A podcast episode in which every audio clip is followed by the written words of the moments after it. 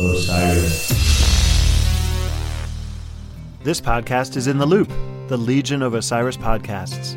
Osiris is creating a community that connects people like you with live experiences and podcasts about artists and topics you love. Get in the loop at osirispod.com. Hi, this is Dave Davies of the Kinks, and you're listening to Rock and Roll Archaeology.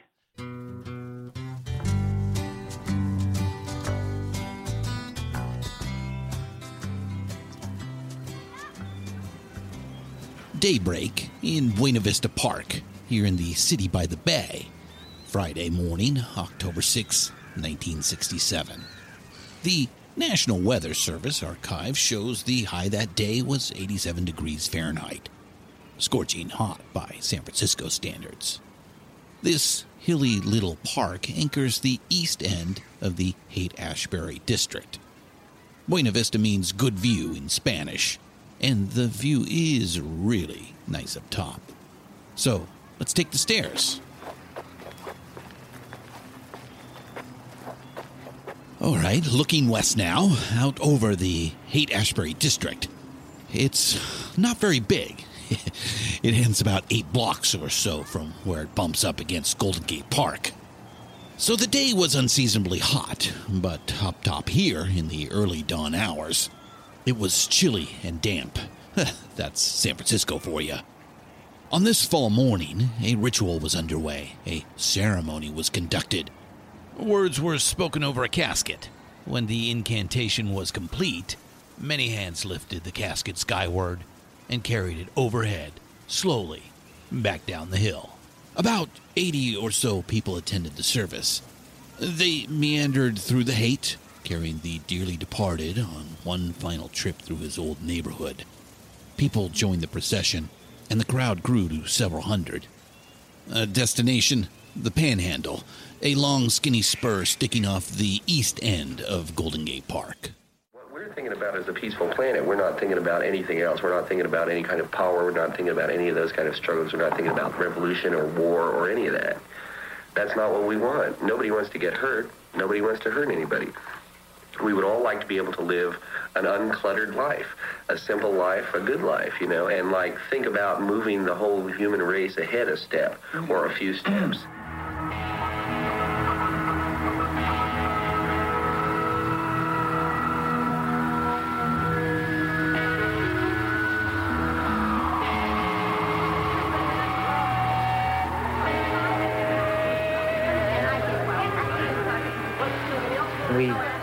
Carried a coffin down Haight Street, and people threw beads and trinkets into the coffin, and then it was taken down to the Panhandle, which is just right outside of Haight, and uh, burned as a pyre is burned. On the day of death of Hippie, we gave everything away.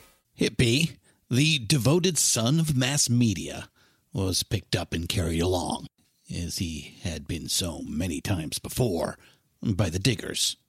The pyre was built, the torch was lit, and Hippy was consumed by the flames. Hippy went up in smoke in a not so solemn ceremony conducted by the San Francisco diggers. yep, diggers. No, not you diggers, a different set of diggers. So, let's meet them. This is from the archive at diggers.org. Shrouded in the mystique of anonymity, the Diggers took their name from the original English Diggers, 1649 to 1650, who had promulgated a vision of society free from private property and all forms of buying and selling.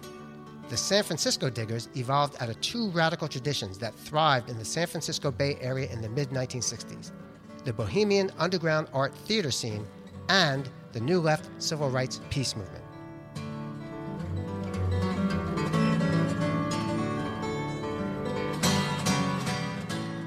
The Diggers had a special love for street theater.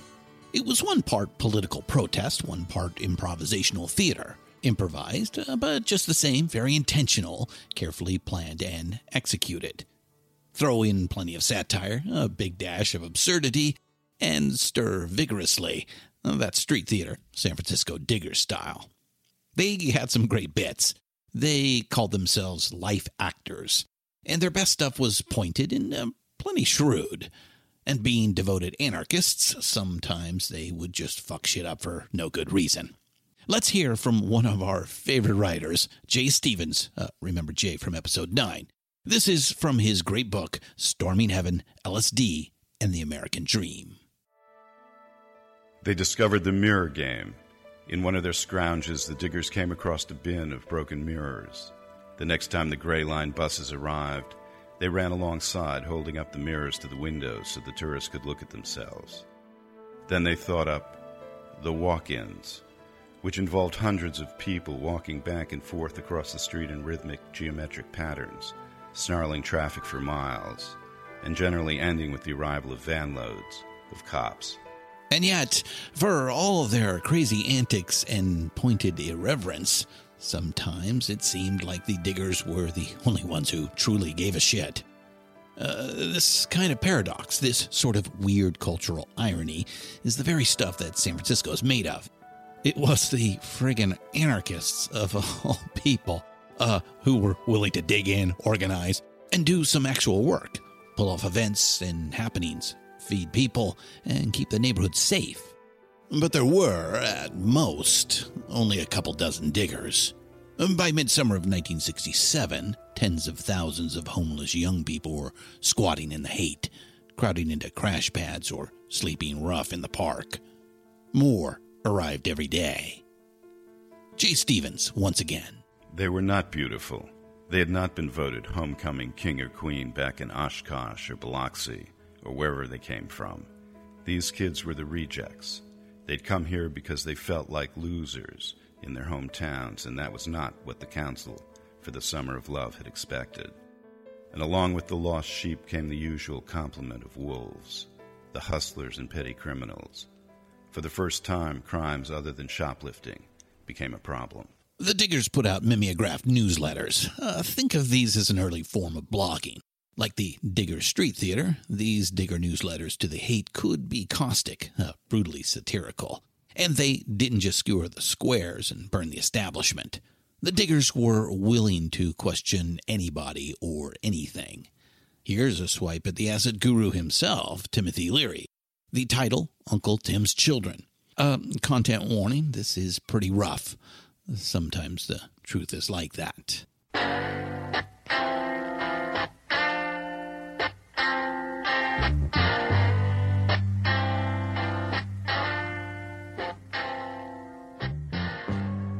The politics and ethics of ecstasy.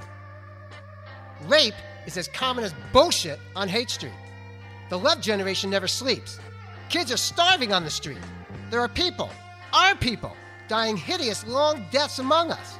Haight Street is ugly shit death, and they suggest more elegant attire?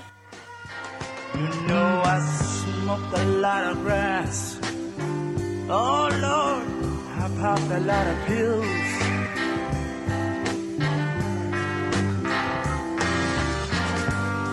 But I've never touched nothing mm-hmm, that my spirit could kill.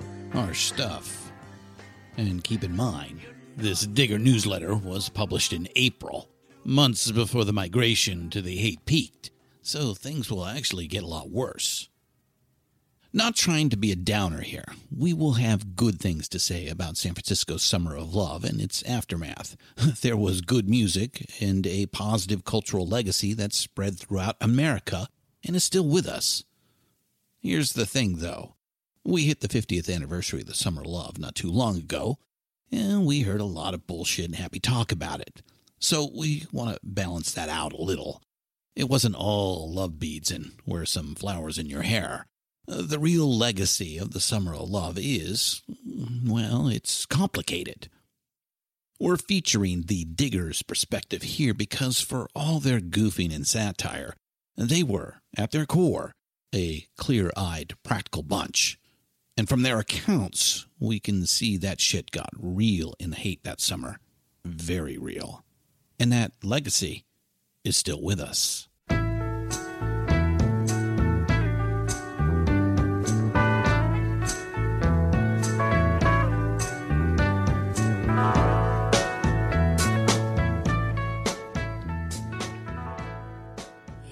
So, why did hippie have to die?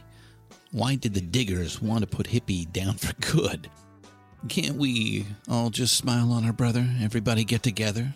Try to love one another? What it really was, of course, was a noble but futile attempt to take back the narrative about youth counterculture. The diggers pointed out, correctly, that Hippie was the devoted son of mass media. As we said back in episode 4, the big boys with the big bucks were slow to catch on, but by the mid 60s, corporate America was fully aware of rock and roll and youth culture, and they had dollar signs in their eyes. It was the perfect corporate hustle. They could play both ends off the middle. Newscasters could uh, finger wag and tut tut about those no good dirty hippies.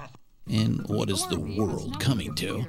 Then cut to commercial, and you see messages from Coca Cola and General Motors that deliberately co opted the language and style of youth counterculture and let those cash registers ring. And that was the problem the diggers had with Hippie.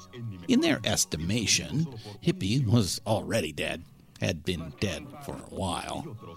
Ah, like the mad scientists they are, corporate America had dug up and reanimated Hippie.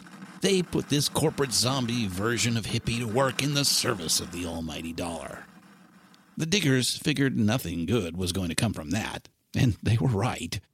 Down at street level in the Haight, it wasn't long before they felt the strain, the sheer weight of numbers. Ugly cracks began to show. The good vibes and the free concerts uh, only went so far to paper over those cracks. All through 1967, songs like the Youngbloods' lovely version of Get Together and Scott McKenzie's dreadful cover of San Francisco sent out a siren call to young people across America come to San Francisco. And they did.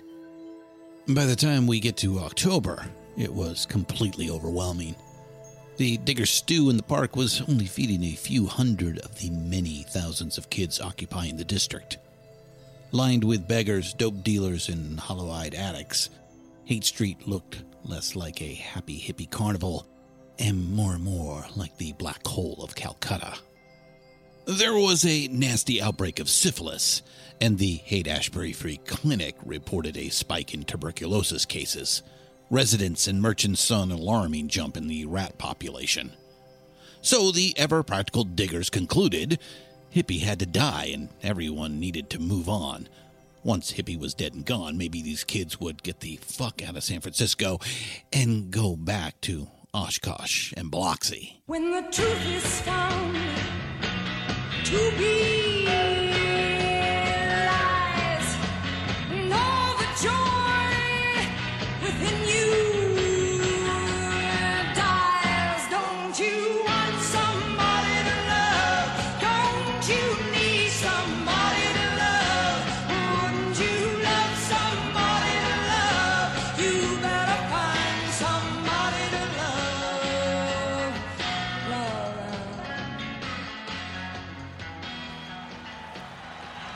This podcast is intended to be education and commentary. It'll discuss adult themes and may use some coarse language.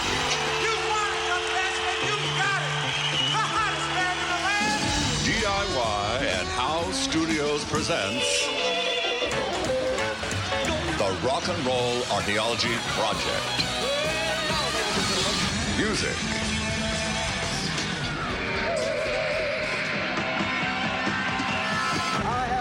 Culture.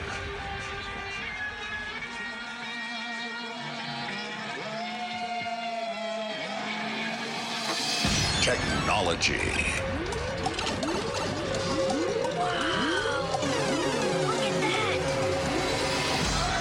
And rock and roll.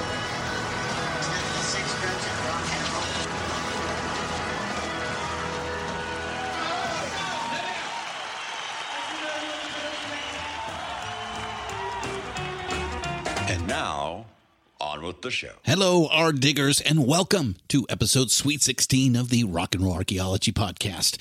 Christian Swain here, and I am the rock and roll archaeologist posted up behind the mic in San Francisco.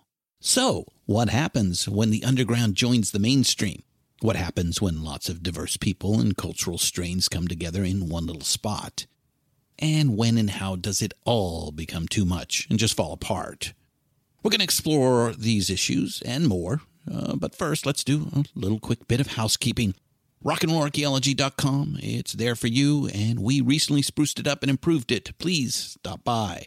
Podcast, show notes, social media links, we've got it. Come and get it. There is a support the project link right up top if you're feeling so inclined. Finally, and this is a big one, if you enjoy our humble podcast endeavor, won't you kindly tell a friend about rock and roll archaeology? Thank you. Okay, business handled. We're good. Uh, let's get to it right now. This is episode 16 East of Eden.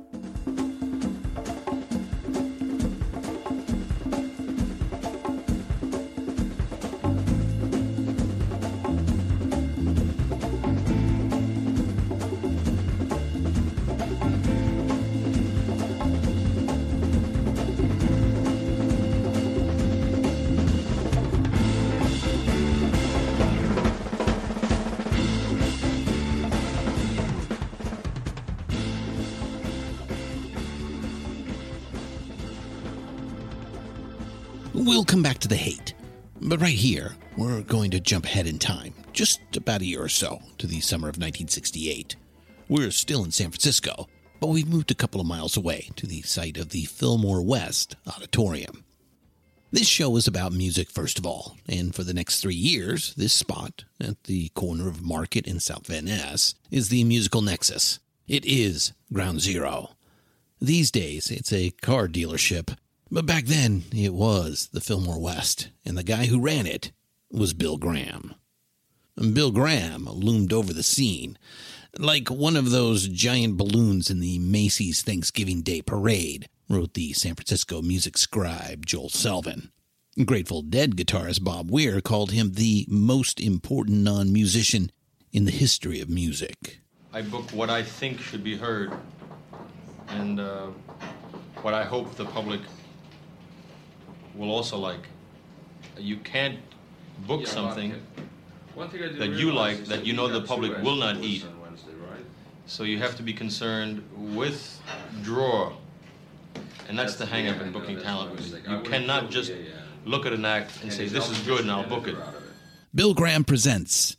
Uh, Bill was always presenting. Here at the Fillmore West was where he put it all together, where Bill Graham perfected the art and science and business of the modern rock concert. It's a very, very strange feeling this evening, but we're going to join you in having a, good time. We'd like to start the music with a man who's come a, become a personal friend over the years of mine, a lot of the people who work here and on the coast, who opened the place with us some three and a quarter years ago. One of the nice people in this business, Mr. Albert King. Bill Graham presents. Bill presented in a lot of different ways. He left a complicated legacy. A humanitarian who raised millions for causes like education and human rights, and a cast iron son of a bitch when it suited him. Profane, fast talking, a born hustler, and a sucker for a hard luck story. Bill Graham inspired fierce loyalty in some, smoldering hatred in others. Uh, we're in the first group. Despite all those stories about him acting like an overbearing tool, we love Bill. And here's why Bill Graham was a fan. He loved music, showbiz, theater, and movies, loved performance and spectacle. He was in it to make a buck, and he made plenty, but he combined that businessman's drive with the romance and passion you can only find in a true fan.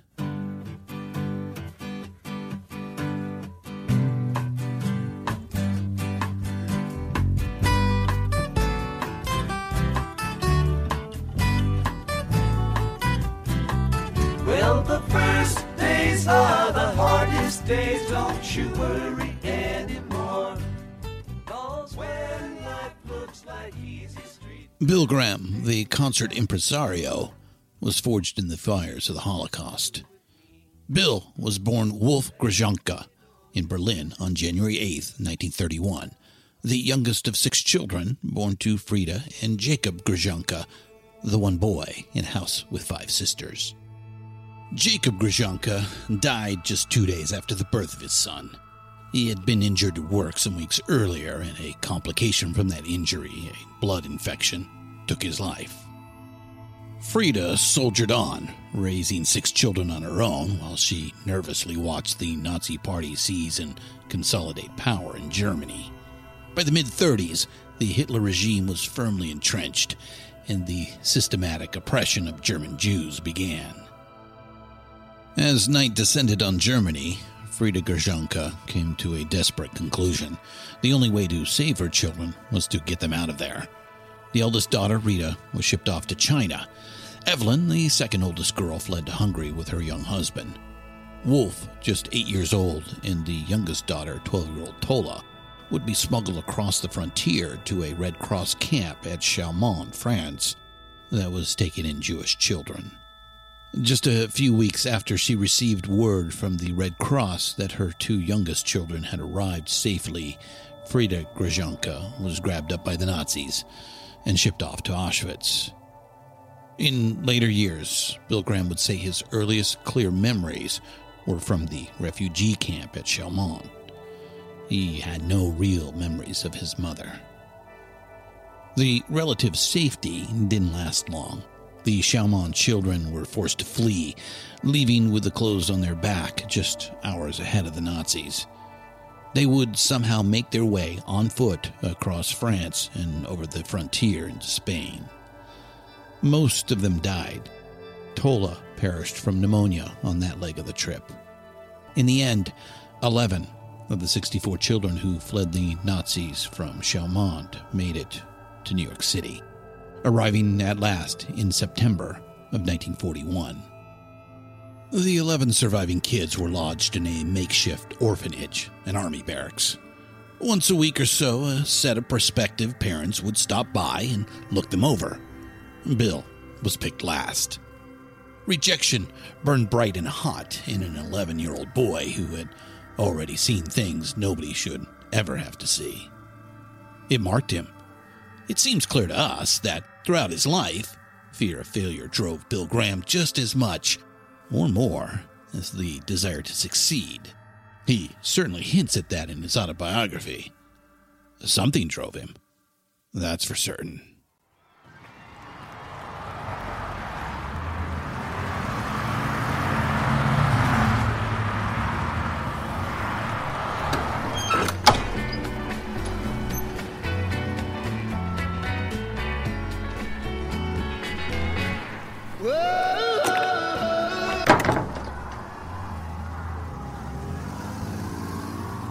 Now, Graham was patrolling the Fillmore picket line, counting heads, clipboard in hand, always a clipboard when a kid with a long, matted blonde hair piped up, Greedy fucking pig. Graham spun on his heels like he was ready for it. Who said that? Who the fuck said that? With some weird street radar, the promoter instantly identified where the verbal assault had come from and was in the kid's face. Do you know how much it costs to put on a show like this? Do you have any idea how many people have to be paid? The musicians, the roadies, the truck drivers, the sound people, the light shows? You don't have a fucking clue. The kid wilted under the harangue. Graham knew how to use his voice like a New York jackhammer, and it was particularly effective against soft California years. That's from a great book about San Francisco, Season of the Witch, by David Talbot.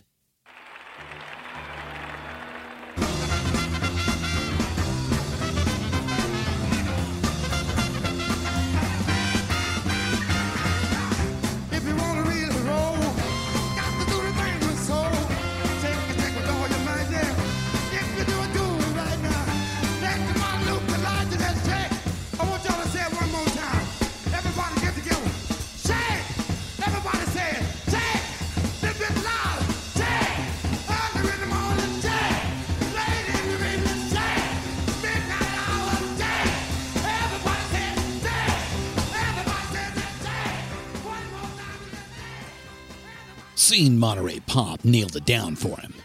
Bill had little to do with organizing Monterey, but he managed several of the acts, so he was there and he learned. Bill Graham had been promoting concerts for a while and was already quite good at it. The original Fillmore had been open for a year and a half or so, and it was hopping every night. Now he saw it could be more. Rock concerts could be an immersive experience, something that pulled in many thousands of people and kept them there for hours. You had to make it bigger, though, and make it grand. More showbiz, more spectacle. Bring in theatrical elements, bigger sound, better lighting. The 1100 seat Fillmore was just a little too cozy for that kind of a show.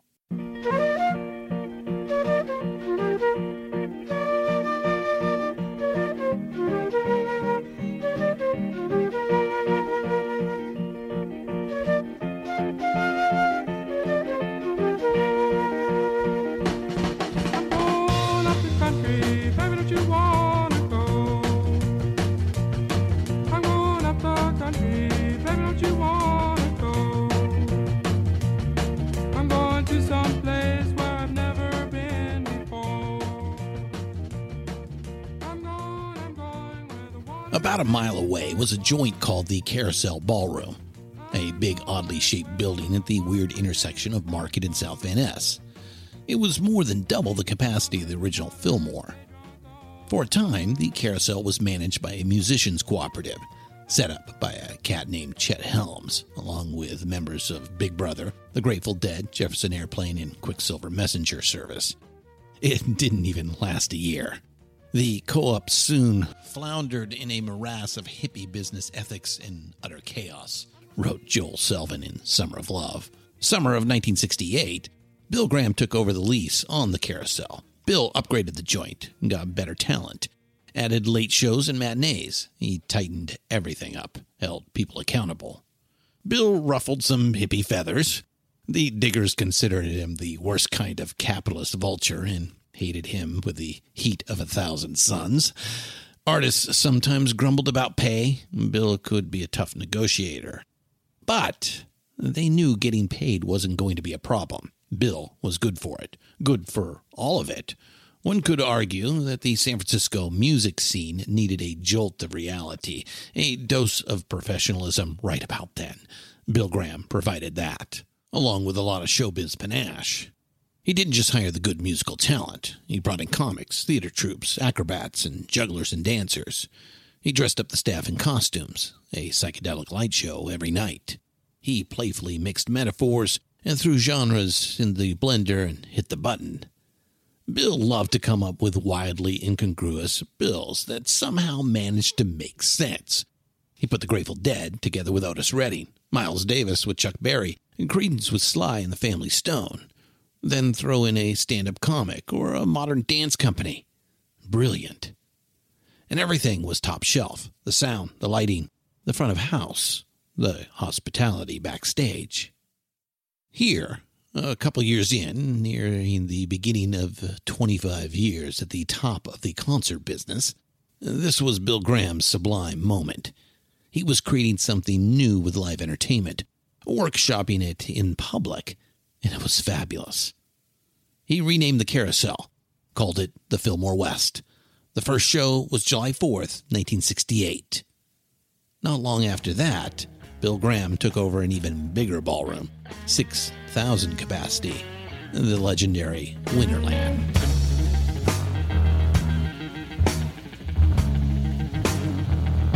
Wait around the train station, waiting for that train to take me, take me away from this lonesome town.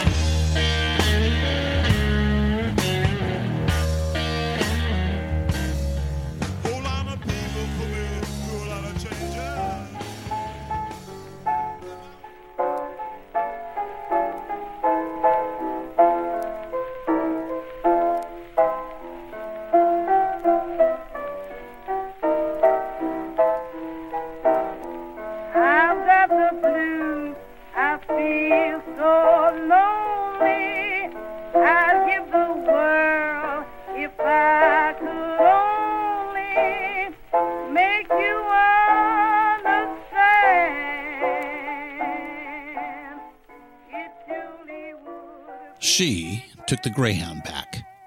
Strung out and defeated, broke and broken-hearted, Janis Joplin returned home to Port Arthur, Texas in August of 1965. Back in those days, they called it Methedrine, a drug company trade name. Nowadays, it's known by its full chemical name, methamphetamine. Crank, ice, meth, whatever. It's the same crap. A powerful stimulant that can be dissolved in hot water and injected intravenously. It makes you feel godlike and energized, hyper aware, and like some kind of sexual monster. And then you want some more. And some more. You don't eat, you don't sleep, and the itchy paranoia creeps in. Your world becomes very small and squalid, and dope is at the center of it. The injection site becomes infected, and because you don't eat or sleep, your body's too weak to fight off the infection. So, you find another spot.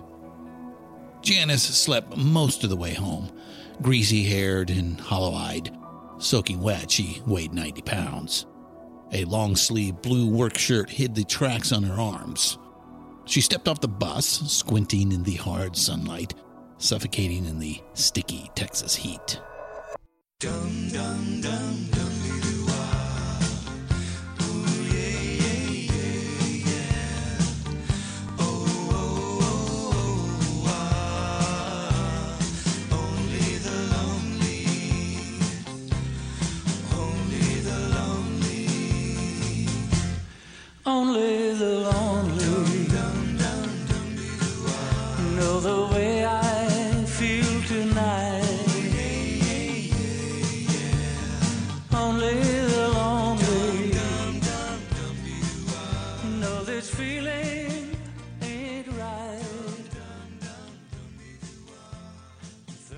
She'd been gone from Port Arthur a couple of years. Tried her hand as a folk singer in LA, San Francisco, then out to New York City and back to San Francisco. She ended up in a windowless ghetto apartment near the Haight, dope sick and miserable. That's when her last few remaining friends scraped up the fare and put her on a bus back to Texas. I'll go back to school, she told her parents.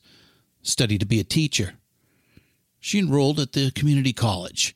For something like eight months, she didn't sing a note in public. Janis had a hole in her soul. That's clear to us from our research, and it's clear enough to us when we listen to her. The last time we heard a singer pour that much desire and hurt, that much need into a song, was back in episode 6 when we discussed Aretha Franklin. Janis came pretty close to matching Aretha's range and power, too. Hole in her soul, maybe, but like Aretha, the gods had shot a thunderbolt straight to her voice box. Janis was a natural.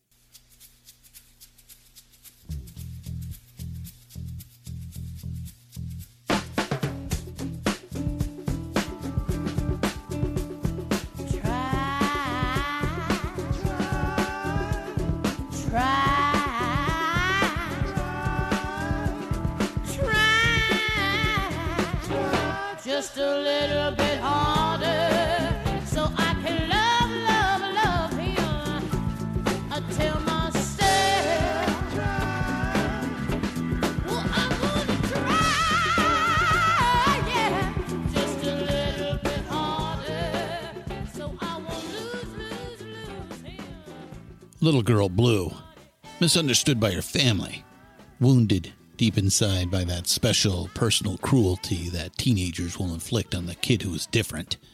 Dreamers and loners had it tough growing up in the 50s in a town like Port Arthur, Texas.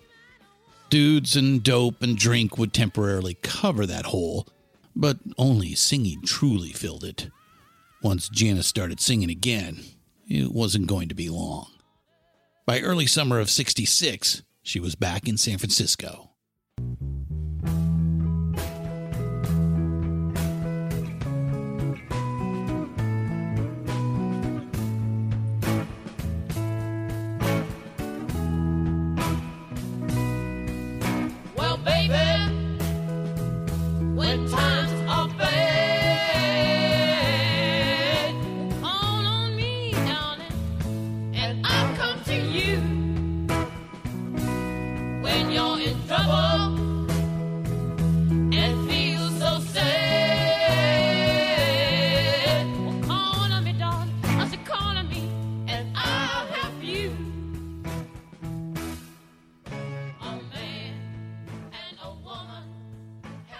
Chet Helms fancied himself a promoter and band manager. In 1966, he ran the Avalon Ballroom, the Fillmore's main competition, as part of his company, Family Dog Productions. Chet was sweet and easygoing, a hippie through and through, and his company reflected his personality. Things didn't jump off on time, people didn't get paid. The good vibes and hippie idealism only go so far. At some point, you gotta handle business. Chet mentored Bill Graham at first, but soon the fast talking workaholic student would far exceed the laid back master. By 1970, Chet was out of the concert business completely. But in 66, Chet Helm was riding high, and he knew Janis from the old days in Texas. He reached out to her. He was managing a band, Big Brother and the Holding Company, and the guys in Big Brother were interested in a chick singer. That formula sure had worked out for Jefferson Airplane, the first band to make it out of the San Francisco scene and onto a major record label. Janis was deeply unhappy in Texas, but she was skittish about going back, afraid she would slip back into addiction, a fear that turned out to be very well founded. Chet assured her that speed was out, acid was in, and the scene was beautiful. Janis decided to give San Francisco another go.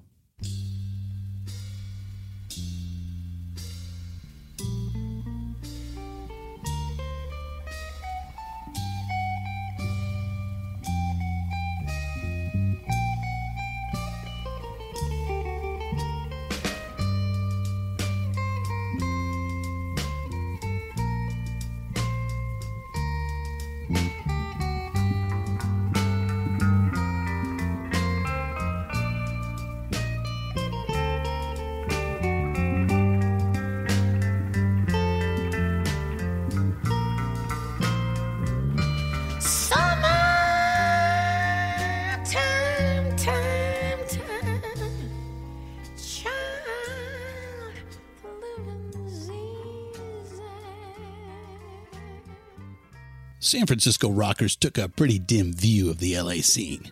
It was a little too slick, a little too commercial. There was more than a little reverse snobbery going on. Big Brother and the holding company had that attitude.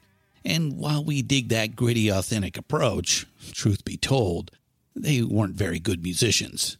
They could have used a little polish. One of our favorite curmudgeons, the rock writer Robert Christgau, described their sound as bizarre, lumpin' hippie acid rock. In fairness, Big Brother never got a chance to work with a good producer and technical team. That makes a big difference, especially for a new act. The first album was a hastily recorded cut and paste job, and it sounded like it, uneven. We dig the live energy Big Brother had, though. Uh, they definitely killed it at Monterey. There's a great live recording from 1968, Janis and Big Brother at Winterland, the whole concert. It was remastered and released in 2015. It's some raw, emotional, and utterly ass kicking rock and roll. We dig Big Brother's version of George Gershwin's Summertime. It starts with an instrumental workout that uses the harmonic minor scale, and it's not something you hear a lot in rock music. Then, of course, Janis just sings the hell out of it. So, uh, for those first couple of years, for this lonely, misunderstood young woman from a mean little town, chops and professionalism were not the important thing. Down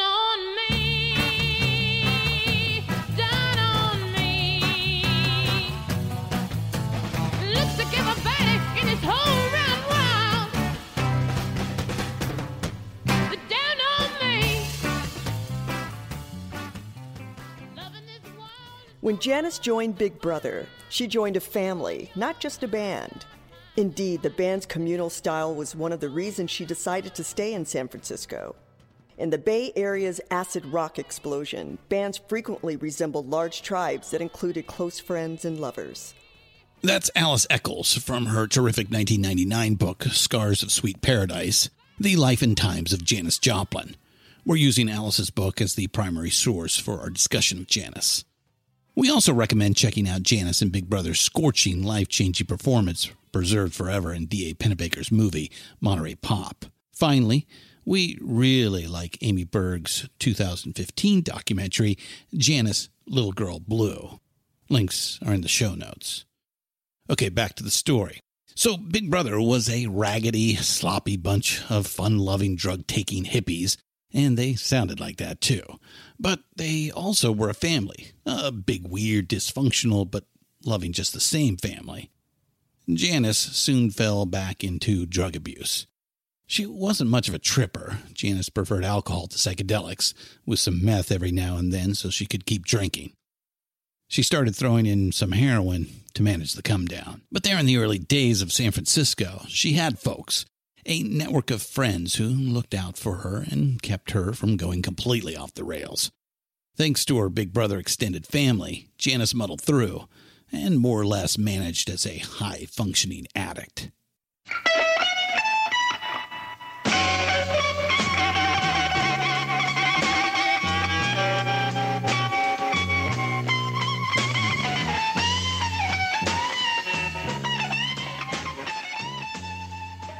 Then Monterey happened, and the whole world wanted to know about Janis Joplin.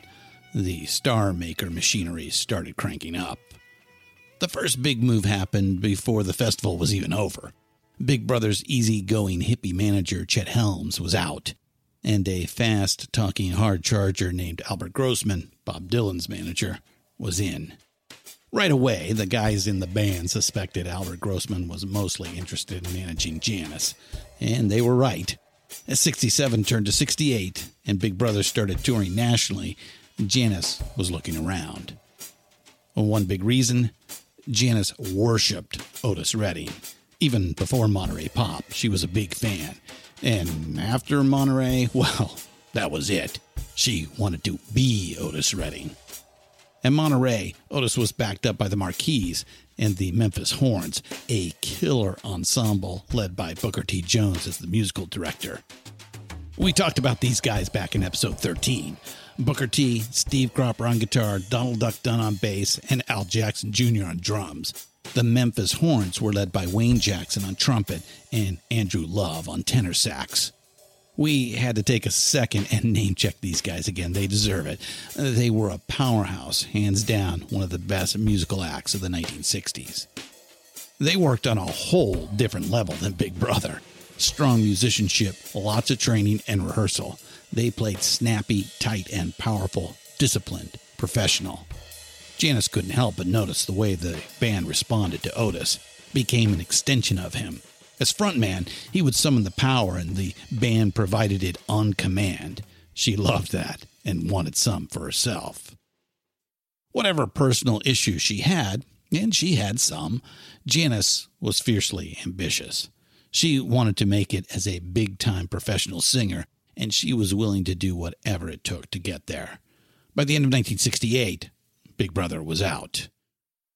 1968 was when Janis basically said goodbye to the Bay Area and her Big Brother family and started living like a nomadic rock star.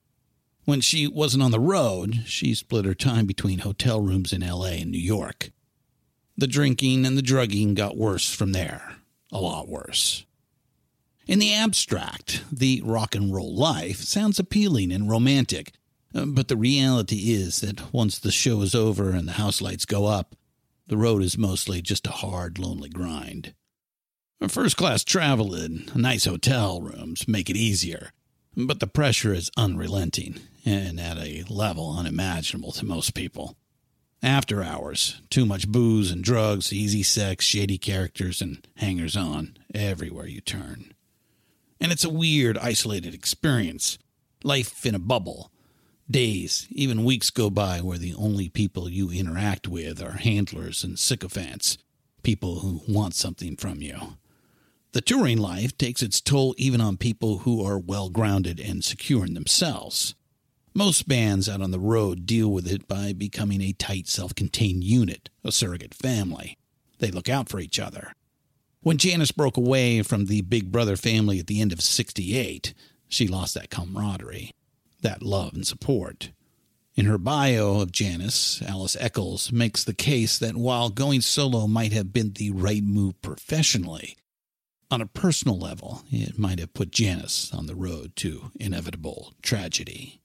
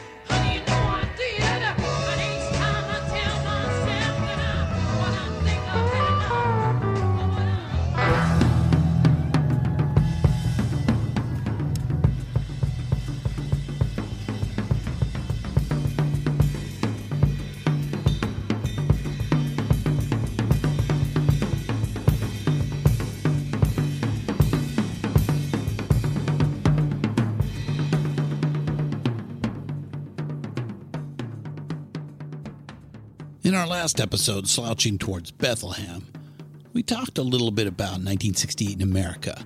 We called it a murderous, angry, chaotic year. It started right away, at the end of January, with the Tet Offensive in Vietnam. Tet was actually a big defeat for the Viet Cong guerrillas in the South. After getting caught flat footed, the American forces rallied and damn near wiped them out. But on the larger battlefield of American public opinion, it was a different story.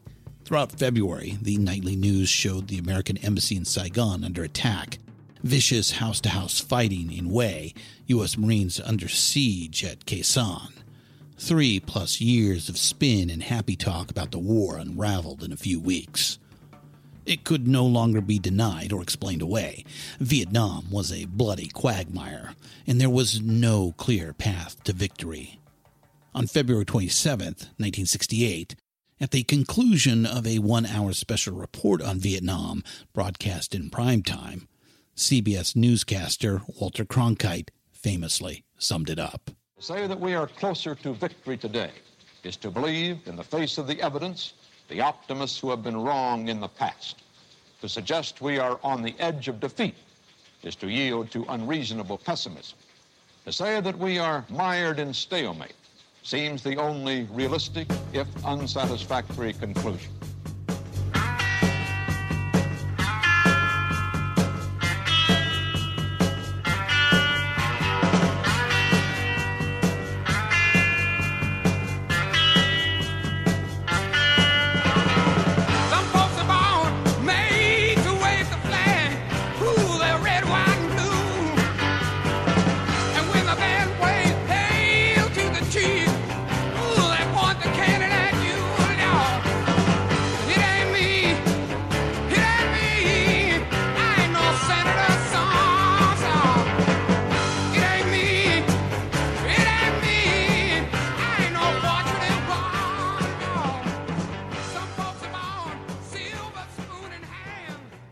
Just one month later, on March 31st, President Lyndon Johnson announced he would not seek re election.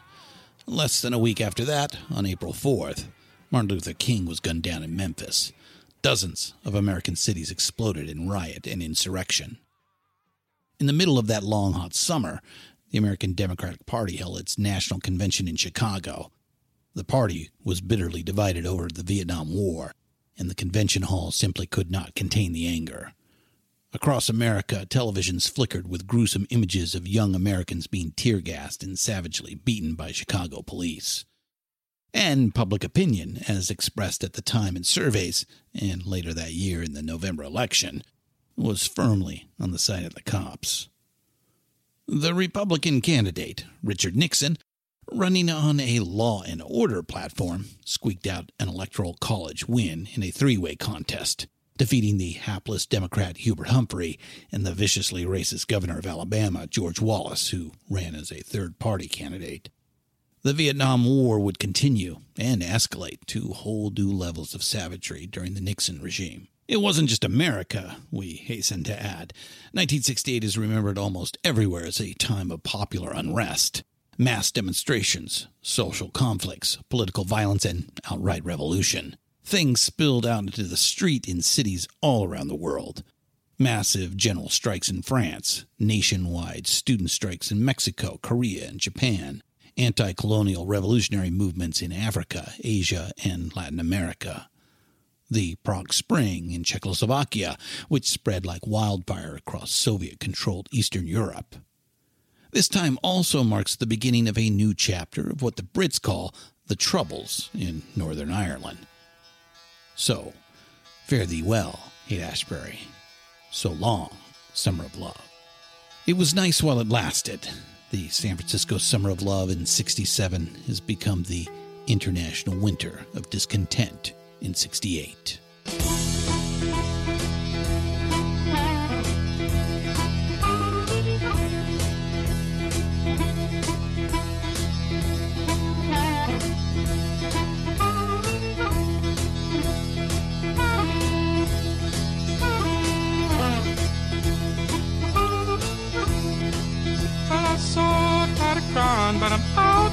On the road again. I'm on the road again. I'm so tired of crying, but I'm out on the road again. I'm on the road again. I ain't got no woman just to call my special friend. The bands, the airplane, the dead, Big Brother, had all moved out of the Haight well before the funeral. The diggers scattered not long afterwards. The kids went home too, for the most part. Left behind now, and much worse for wear and tear. The Haight quickly became a blighted, impoverished district and would remain that way for years. But they took something with them, all those kids, when they went back to Oshkosh and Biloxi. At least some of these pilgrims from 1967 soaked up some ideas, along with all the LSD and good weed. Most of them just went back to school, got jobs, and raised kids like their parents did. But they lived a little closer to the ground. They were less bound by tradition, less interested in running the rat race. A small but important slice of them went back or, or went elsewhere and formed little intentional communities that had some of that digger ethic. They started music scenes, theater troupes, artist collectives. They formed communes, many of which are still around. They published underground zines, founded indie record labels. 1968 is when we see all these small but good regional music scenes start to pop up all over America, in big cities and especially in college towns. And yes, hippie was co opted by corporate America and used to sell things, but that wasn't all bad. When the underground joins the mainstream, it usually brings some good ideas with it. A hundred flowers bloomed. Multicultural course offerings and degree programs started up at universities across America. Organically grown food becomes a thing right here. American consumers would become more interested in energy efficiency and buying products that made less impact on the environment. Yoga studios started popping up in strip malls. It's also worth saying the movement to legalize marijuana, which has largely come to fruition in recent years, starts right here. And of course, our thing music and culture, popular books and films, hit songs, television shows, live theater. All of them become a lot more daring, more willing to cross boundaries and smash through taboos. What we especially like after 1968, mainstream audiences will hear more and see more from women and from people of color.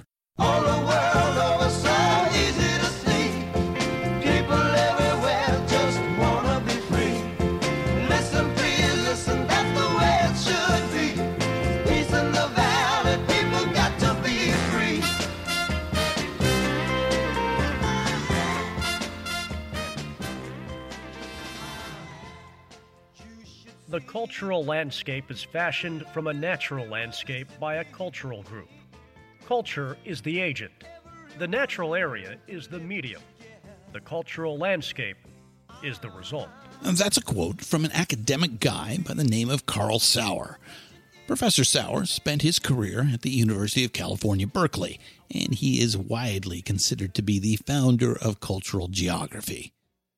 Prior to the 20th century, it was a generally accepted idea that geography, the terrain and climate, and other attributes of the physical space, that geography sets the broad parameters for the human culture that inhabits that space. And that is still true as far as it goes, but Professor Sauer concluded, correctly in our view, that it's more than that. It's more like a feedback loop.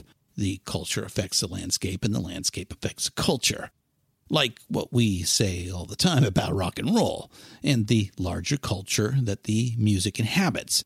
They affect each other, they are each other. It's not hard to imagine that living and working in the San Francisco Bay Area had something to do with Sauer developing this idea.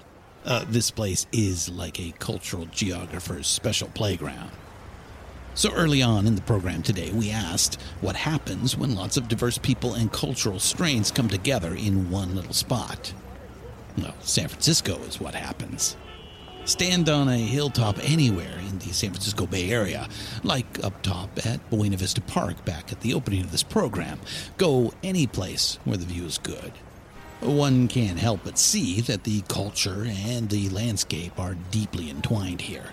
The diversity of the landscape is a function of the diversity of the people, and vice versa. Our point, it had to be San Francisco.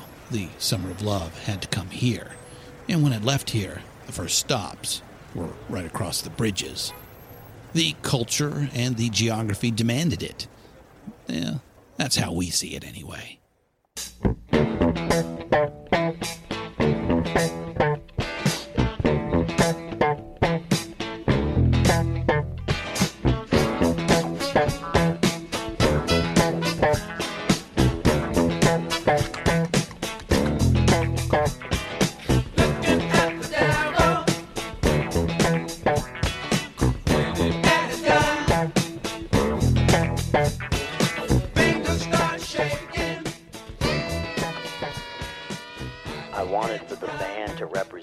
Much, you know, variety of soul as possible. And I thought if people could see that and see all these different people having fun on stage, then it wouldn't be so hard for people to have a good time either. Because if they look to the left or right and saw a woman or somebody with another race, and they look at the same thing on stage, they get glad and relaxed.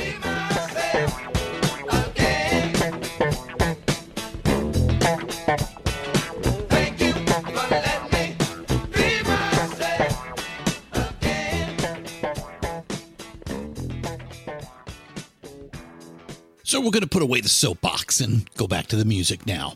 We'll take a cue from the diggers and clear out of San Francisco and start heading east, back the other way.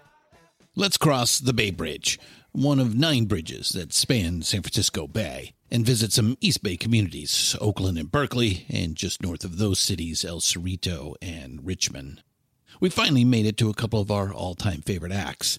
And it just so happens they were both from the Bay Area and they both got their start in the late 60s. Let's meet Creedence Clearwater Revival and Sly and the Family Stone.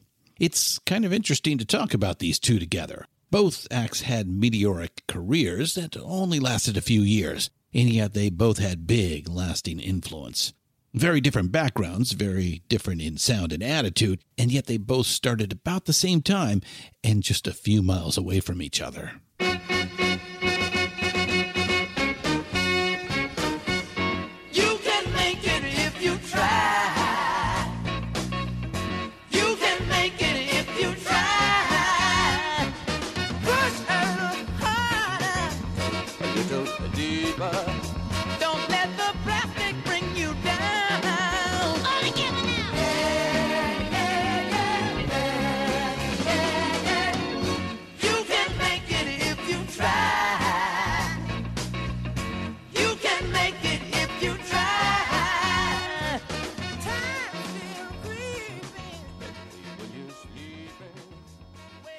We'll start with Sly Stone.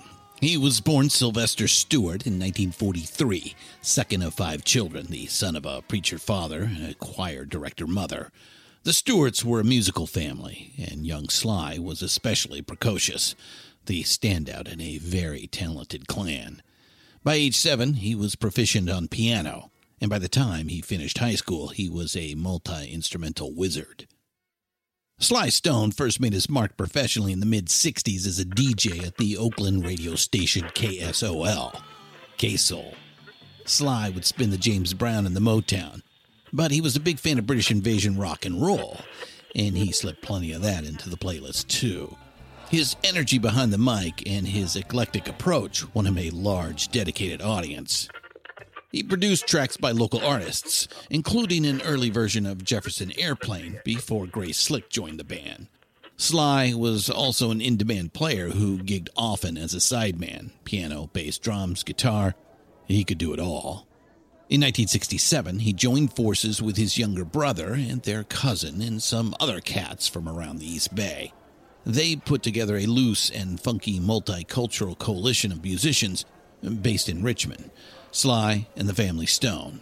Their first album, A Whole New Thing, came out during the Summer of Love.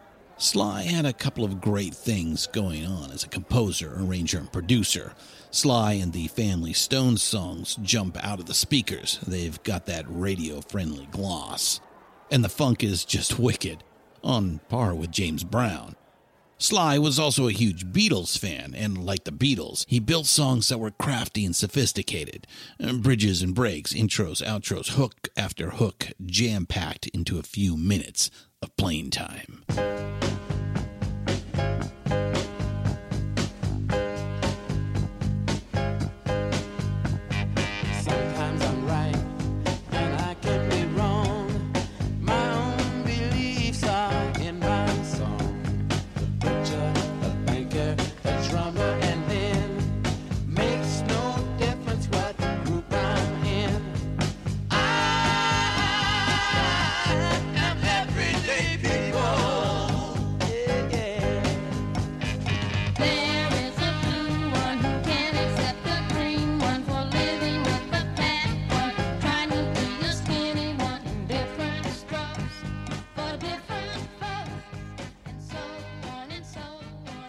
Larry Graham was the Family Stone's basis on all their best tracks, and that dude was, still is, amazing, revolutionary. Larry is widely credited for coming up with the popping and slapping the bass strings to get that funky snap out of the instrument.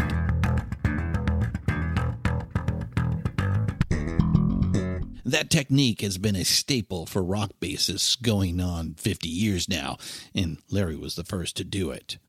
A whole new thing had only modest success, but the second album, Dance to the Music, released in the spring of 68, was a smash. The title track was a top 10 hit, and 50 years later, it's still a guaranteed crowd pleaser on the jukebox and for bar bands around the world.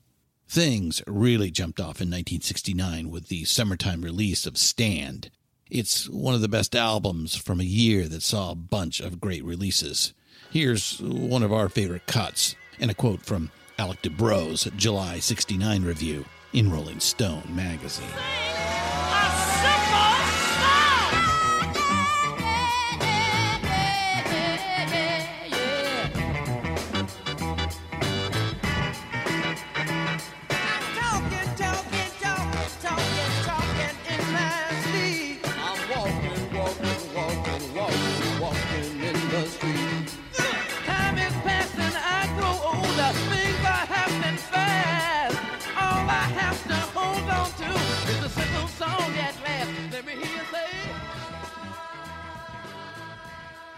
A noisy young street gang with a very evident sense of moral purpose.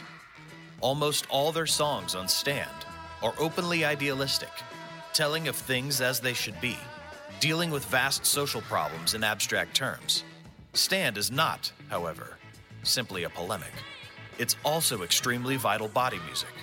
It really can't be listened to at low volume. It's for anyone who can groove on a bunch of very raucous kids charging through a record, telling you exactly what they think, whether you want to hear it or not. If you don't mind being pushed a little, then Stand We'll move you.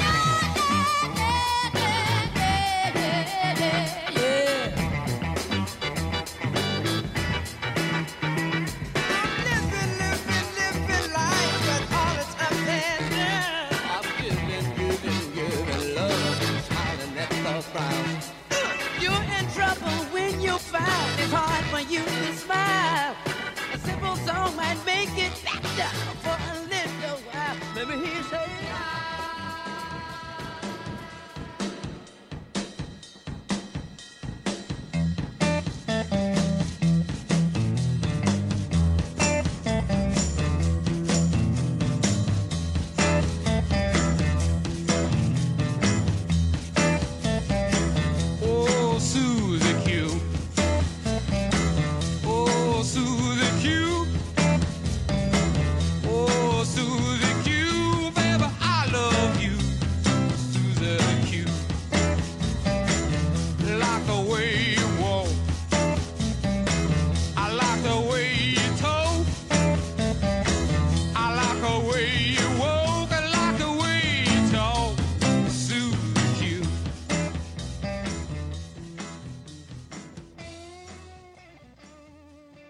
summer of 1967, 22 year old John Fogerty had a wife and a young family.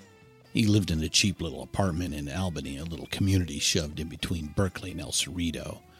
John had been banging it out in a rock and roll band since his early teens, teamed up with a couple of buddies he knew from Portola Junior High in El Cerrito, drummer Stu Cook and bassist Doug Clifford.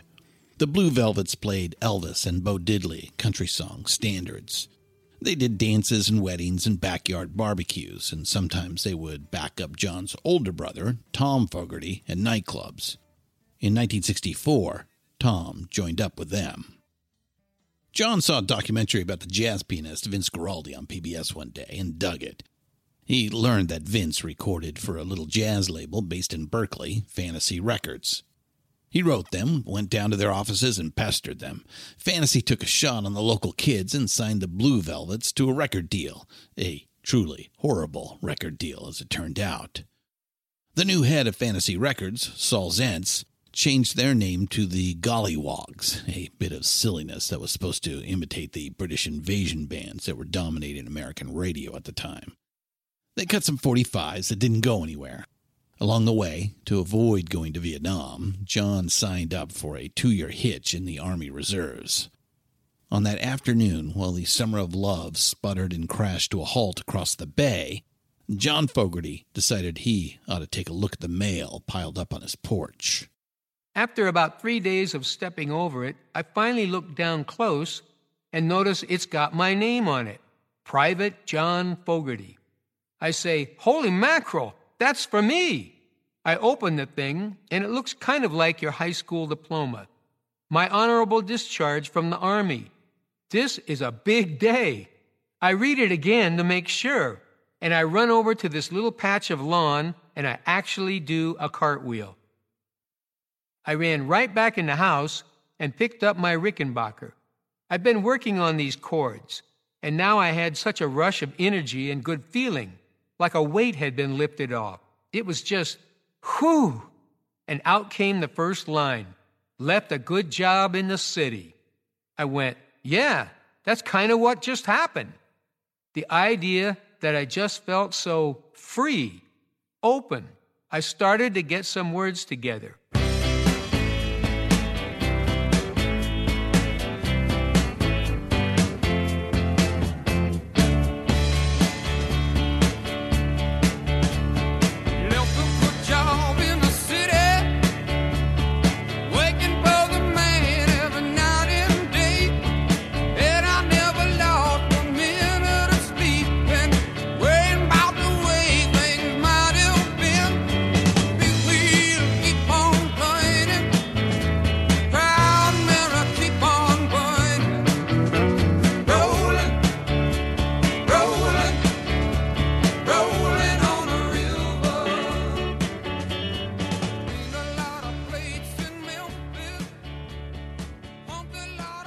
That is John Fogerty Gang.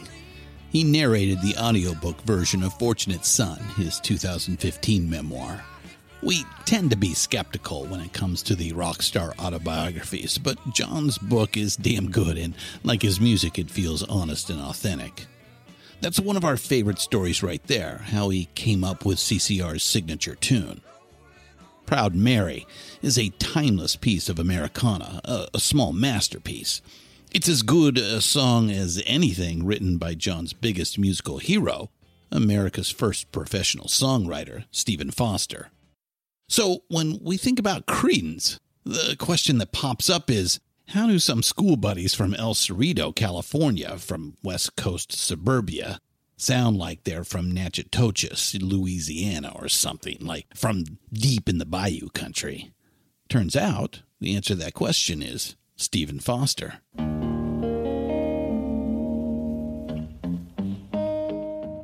Oh, Susanna, Old Kentucky Home, Jeanie with the light brown hair, and Old Folks at Home have resonated through the generations. They are the essence of Americana, as fundamental and timeless a part of the American identity as the Gettysburg Address and Huckleberry Finn, so ingrained into our collective consciousness that many are considered today to be folk songs, as if they were born with the earth and not the creation of an actual songwriter.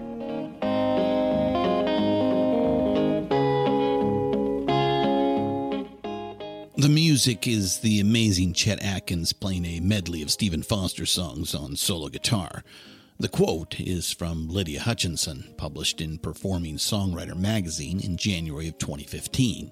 If you went to elementary school in America, chances are you sang some of Stephen Foster's songs in class. I know we sure did.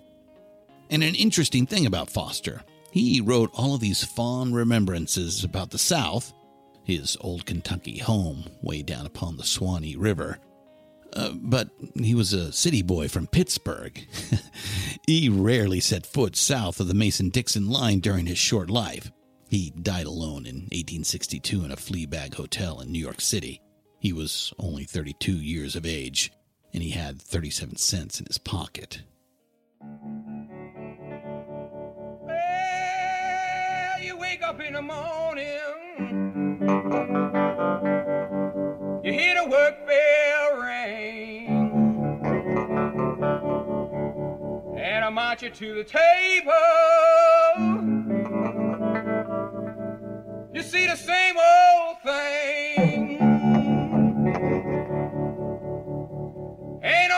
Upon a table. There's no fork up in the pan. But you better not complain, boy. You get in trouble with the man. Let the midnight special shine a light on John Fogerty had other influences that were firmly rooted in the music of the American South, notably Huddie Ledbetter, or Leadbelly, the Louisiana bluesman who wrote Midnight Special. You might recall we discussed Leadbelly back in episode 10 of this podcast. But it was when Lucille Fogerty bought a 45 RPM recording of Stephen Foster's Oh Susanna, backed with Camptown Races, and played it for her five year old son. That's when young John realized there was such a thing as a professional songwriter, and that maybe he could be one too. He carried that insight with him through his teen years and on into adulthood. While Bob Dylan and the band were turning to folk and country as anecdotes to psychedelia, Creedence regarded rock and roll itself as the heartbeat of the nation, Americana you could dance to. Fogerty's songs were so precise and direct that any half decent bar band could play them, yet they were enriched with compassion, moral clarity, and a growing sadness that made his protest songs about Vietnam, class, and the Nixon years some of the most powerful of their era.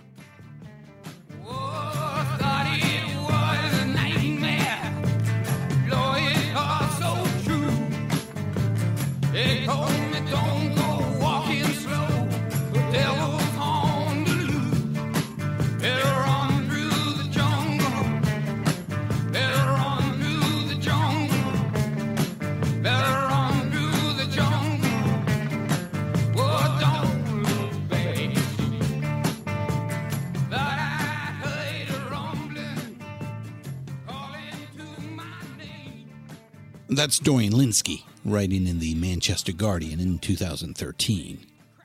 It took Creedence about six years to become an overnight success. But once their cover of Suzy Q hit in early 1968, CCR took off like a rocket. For the next three years, they put out hit after hit and traveled the world nonstop as a top tier touring band.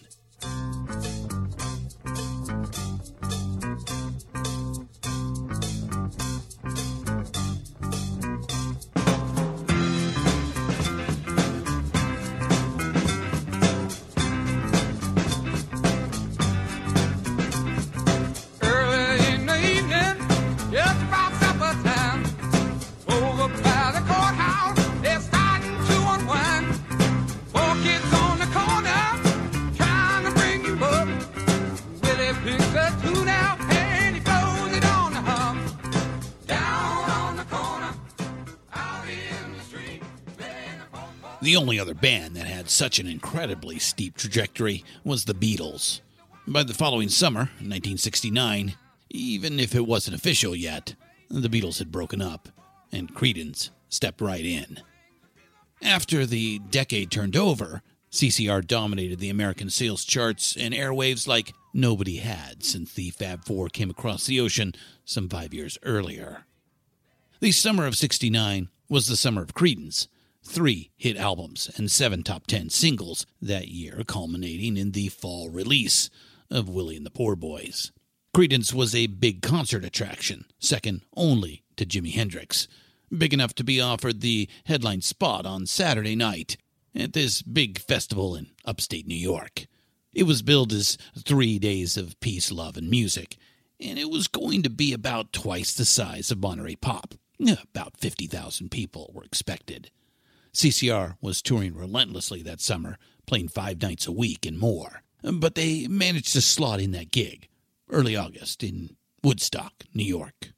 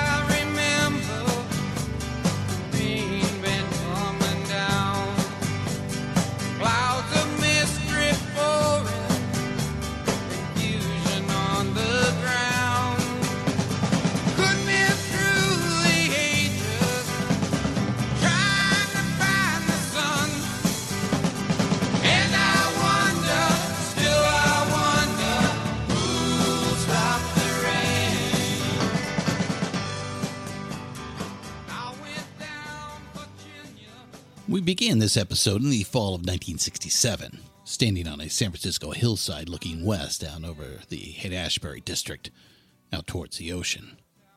For a brief mythical moment, this place was Eden. Not really, but we like to think of it that way in hindsight. In the fourth chapter of the book of Genesis, the rebellious child defies the stern, judgmental parent and slays his brother Abel.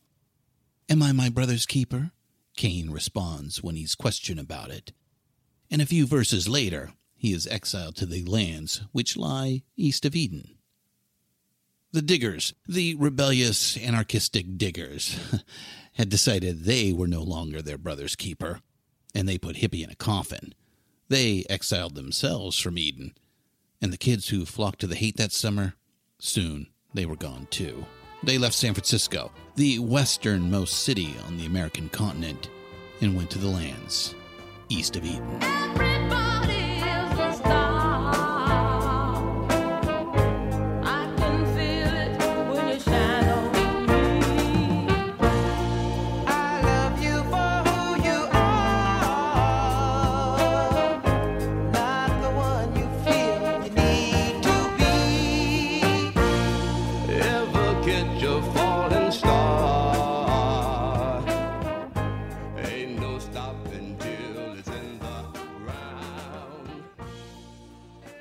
the Summer of Love was this moment of giddy, naive optimism.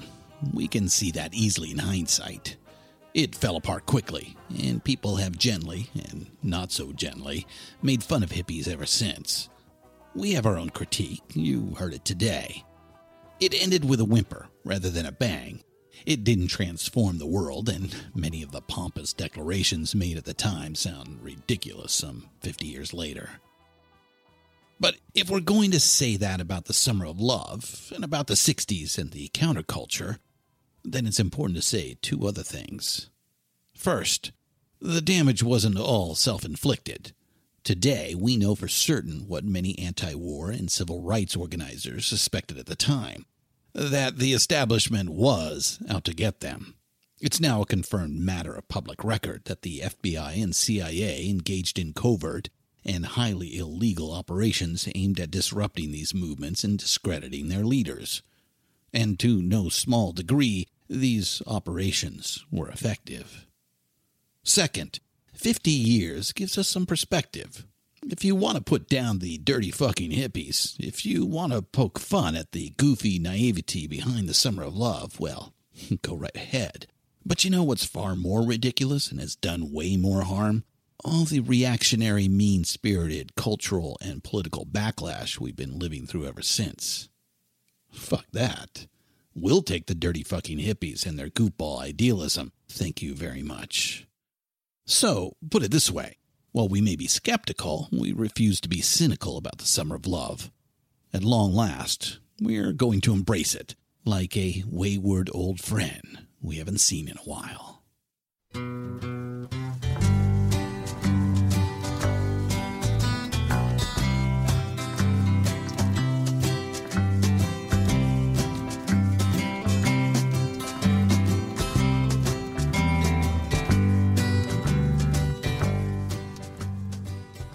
Myths are public dreams. Dreams are private myths, said the scholar and author Joseph Campbell.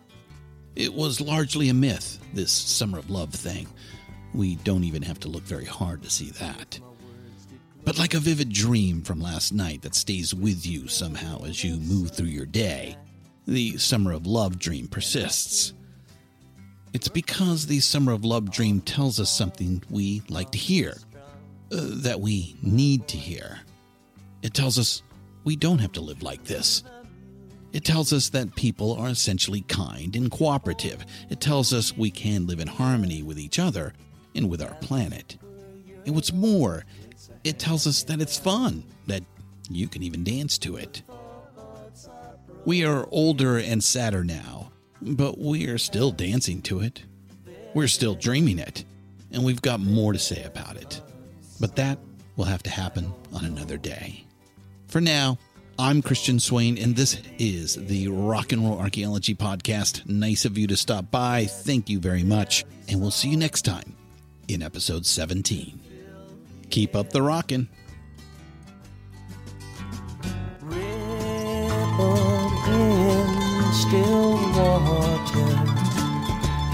when there is no pebble tossed nor wind to blow reach out your hand. If your cup be empty if your cup is full may it be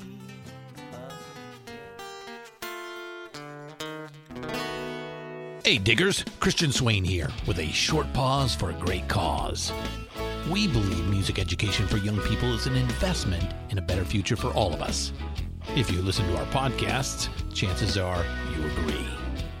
Little Kids Rock has transformed the lives of more than 650,000 public school students by bringing music education into their schools.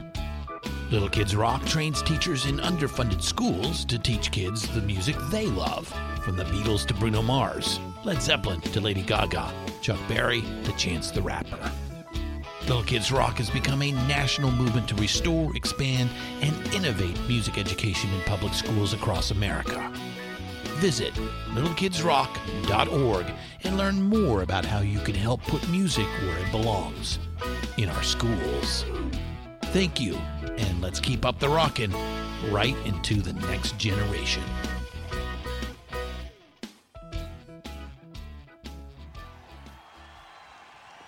The Rock and Roll Archaeology Podcast is produced and hosted by Christian Swain. Written by Richard Evans and Christian Swain. All sound design and incidental music by Jerry Danielson from Busy Signal Studios. All quotes performed by actors unless noted. Playlists can be found at iTunes, Google Play, and Spotify. Purchase these great and important tracks. All songs, clips, and references can be found on our show notes. Please visit rnrap.com for more information.